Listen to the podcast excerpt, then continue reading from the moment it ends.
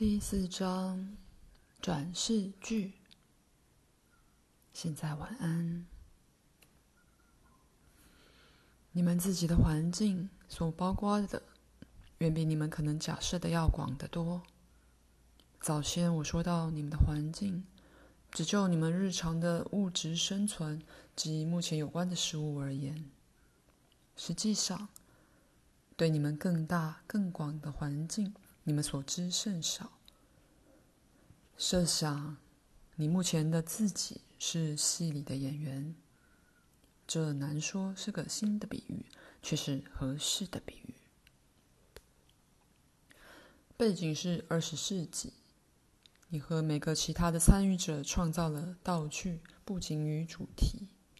事实是，你们编写、制作并演出整出戏。不过，你如此聚焦于你的角色中，如此被你所创造的实相吸引，如此被你的特定角色的问题、挑战、希望与忧伤所迷。竟忘了，他们是你自己的创作。这出感人至深的戏，及其他所有的喜怒哀乐，可以与你的目前生活、目前环境相比拟，不论是在个人或群体来说。但同时还有其他的戏在上演，在其中你也有角色要演。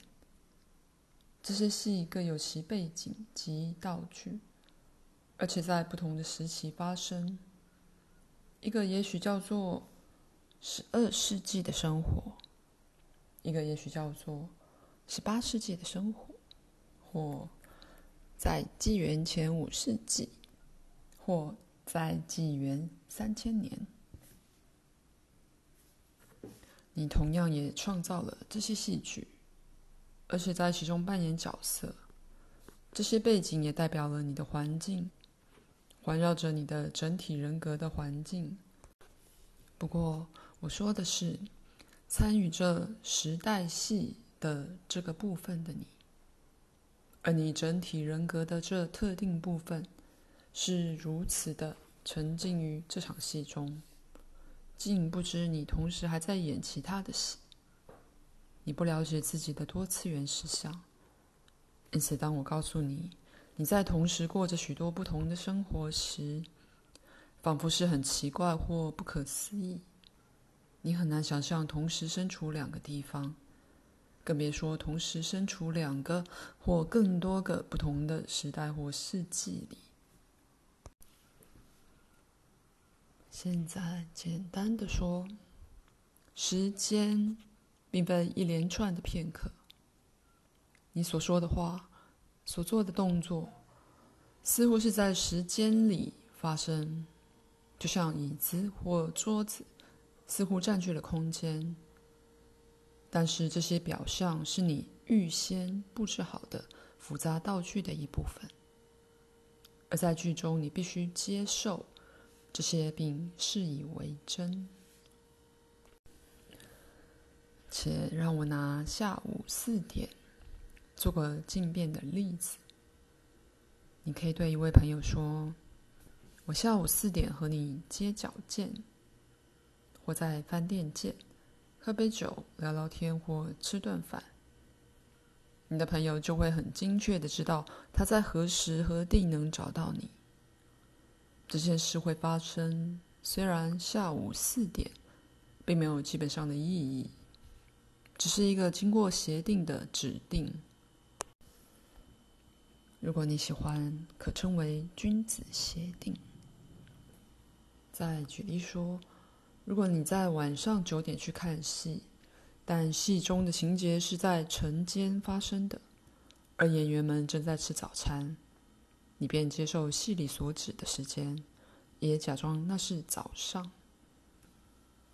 你们每个人现在都参与了一个大得多的演出，在其中你们都同意某些基本假设，作为戏能在其中发生的架构。那些假设时，时间是一个接一个的一连串片刻，有个客观的世界存在，非由你们自己创造，也不受你们知觉的影响。你们被束缚在你们所穿戴的皮囊之内，以及你们是受时空的限制的。为了同样的理由，你们接受的其他角色包括：所有的感知是经肉体感官而来的。换句话说，所有的资讯来自外界，没有资讯来自内心。因此，你被迫全神贯注于戏里的活动。现在，这些形形色色的戏，这些创造性的时代剧，就代表你所谓转世的人生。基本上，他们全部都同时存在。那些仍然卷入这些所谓转世存在的极其复杂激情剧研习会的人们，发觉自己很难看破他们。有些人可以比喻为在两次演出之间的休息期间，试着与那些仍在演出的人通讯，但他们自己只是在所谓的侧翼，也只能看得这么远。这些戏似乎是一出接一出的演，因此这些通讯似乎更加强了。时间是一连串的片刻，循着单线推移过去，从某个不可思议的开始到某个不同样不可想象的结尾。这个错误的观念，这些通讯似乎更加强了。时间是一连串的片刻，循着单线推移过去。从某个不可思议的开始到某个同样不可想象的结尾，这个错误的观念，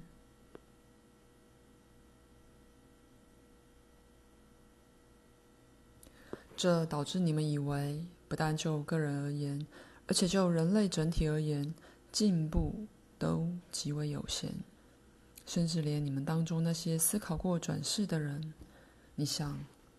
不错，人类由中世纪以来一定有进步。虽然你极怕它并没有，或你转向技术上的进步，说道：“至少在那个方向，我们已有大有长进。”例如，你可以含笑而自自私，自己思考。很难想象一个罗马元老院的议员用扩音器向大众演讲，而他的孩子看他在电视上表演。但所有这些想法都极易引人误入歧途。进步并不是以你所想的样子存在的，时间也不是。在每出戏里。对个人与全体而言，都设定了不同难题。进步与否，则以这些问题是以哪种方式获得解决或没获得解决来估量。在某些时期有伟大的进步，例如伟大的分支出现了，而以你的观点，可能根本不把它们当作是进步。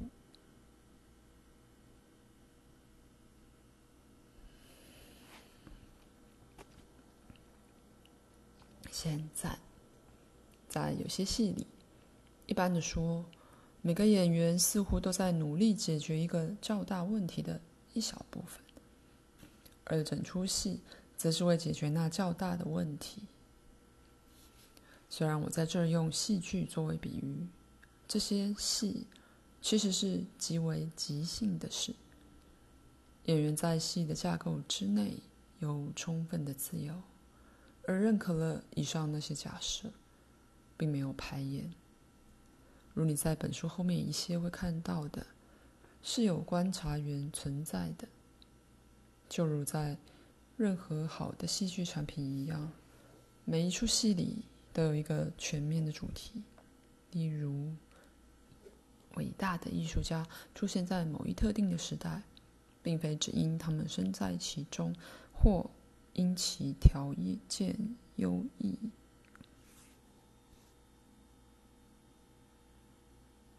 那出戏的本身是关于将直觉性的真理实现为你所谓的艺术形式，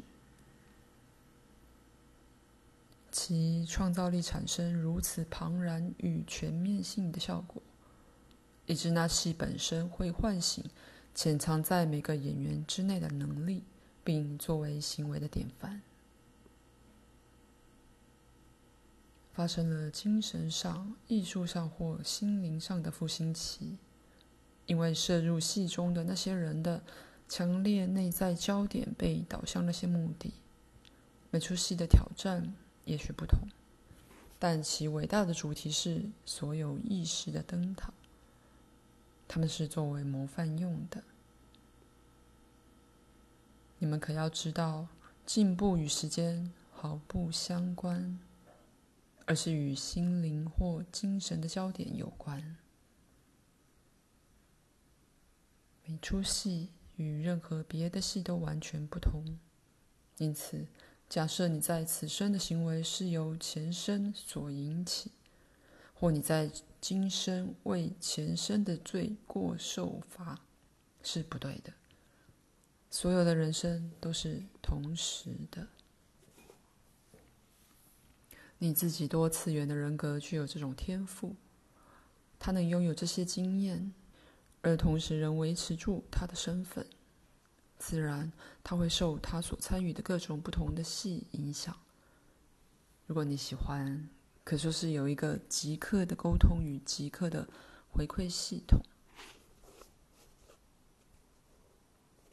这些戏剧并非漫无目的的，在这些戏里。多次元的人格经由自己的所作所为而学习，他尝试过数不清形形色色的姿势、行为模式、态度，结果也改变了别人。你要知道，“结果”这个字自动的暗示了原因与结果，因在果之前发生。而这只是这种扭曲的力量以及语言性的思想天生具有的困难之小小例子，因为它永远暗示了一个单线的描述。你即为这种多次元的自己，你拥有这些人生，你创造并演出这些所谓的宇宙激情剧。只因你现在聚焦于这个特定的角色，就以为你的整个存在就是他。你为自己制定这些规则是有其原因的。意识是在一个变为的状态中，因此我所说的这个多次元的自身不是一个完整且已完成的心理结构，它也是在一个变为的状态中。他正在学习实现的艺术，在它里面有无量的创造泉源，无限的发展潜能，但他还没学到加以实现的方法，而必须在自身内找到方法，把在它里面那些数不清的创造带入存在。因此，他创造在其中运作的种种不同情况，并给自己设下挑战。有些挑战在你们来说必然会遭失败，至少在一开始是如此。因为他首先必须创造那些会带来新创造的情境，而所有这些，他都是怀着伟大的自发性与无限喜悦来做的。因此，你创造出来的环境远比你知道的要多。每个扮演自己角色的演员，集中焦点于戏里，都有一个内在的指导原则。因此，他不是被弃置于一个自己所创造却遗忘了的戏里。透过我所谓的内在感官，他能得到知识与资料。因此。除了被给予那些严格局限于这出戏范围内的资料之外，他还有其他的资料来源。每个演员直觉地知道这点，而且在戏本身之中已设有某些片段，以留有余地，以便每个演员能休息而消除疲劳。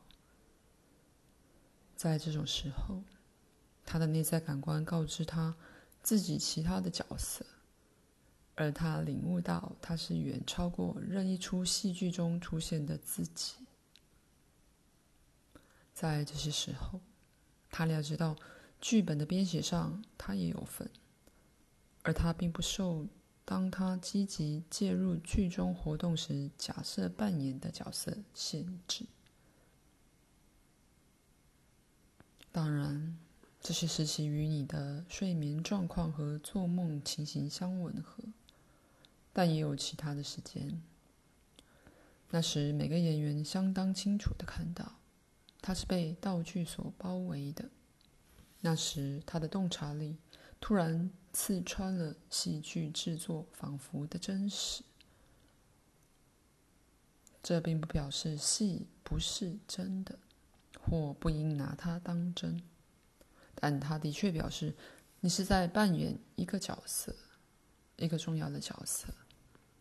不过，每个演员自己必须领悟到这个剧的本质与他在其中的角色。他必须在戏的三次元背景的限制中实现自己。在如此重要的制作背后，有伟大的合作。而在演他的角色时，每个演员首先得在三次元的实像中将自己确实化，除非多次元的自己将其一部分在三次元的实像中具体化，否则他无法在其中演出。你懂吗？我懂。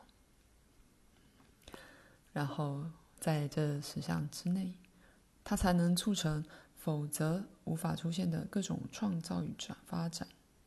可是，他接着必须经由自己三次元部分的另一次表演，另一次实现，而把自己推离这个系统。在他三次元的存在中，他以某种方式帮助了别人。那是只能在这情况下做到的，而他自己也受益不浅，得到了否则无法得到的发展。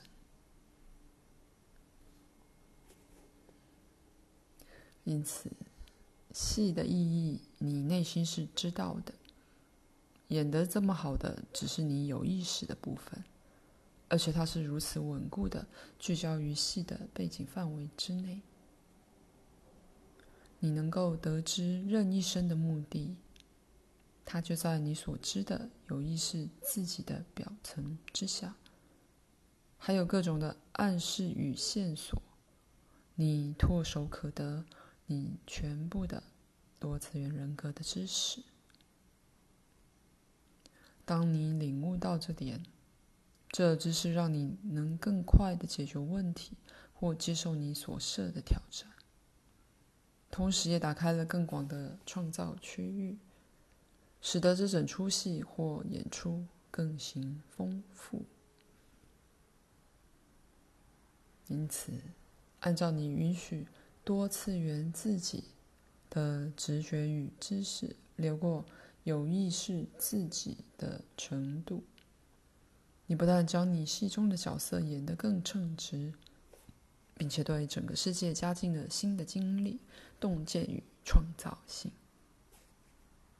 当然，在你看来，似乎你是自己唯一有意识的部分，因为你只认同在此特定演出中的你。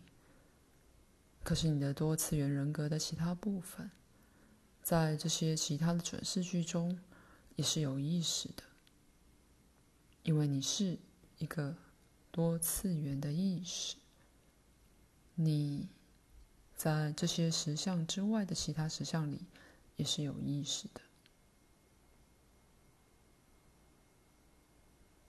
你的多次元人格你的真正的本体，真正的你，在任何这些角色中都意识到他自己的本来面目。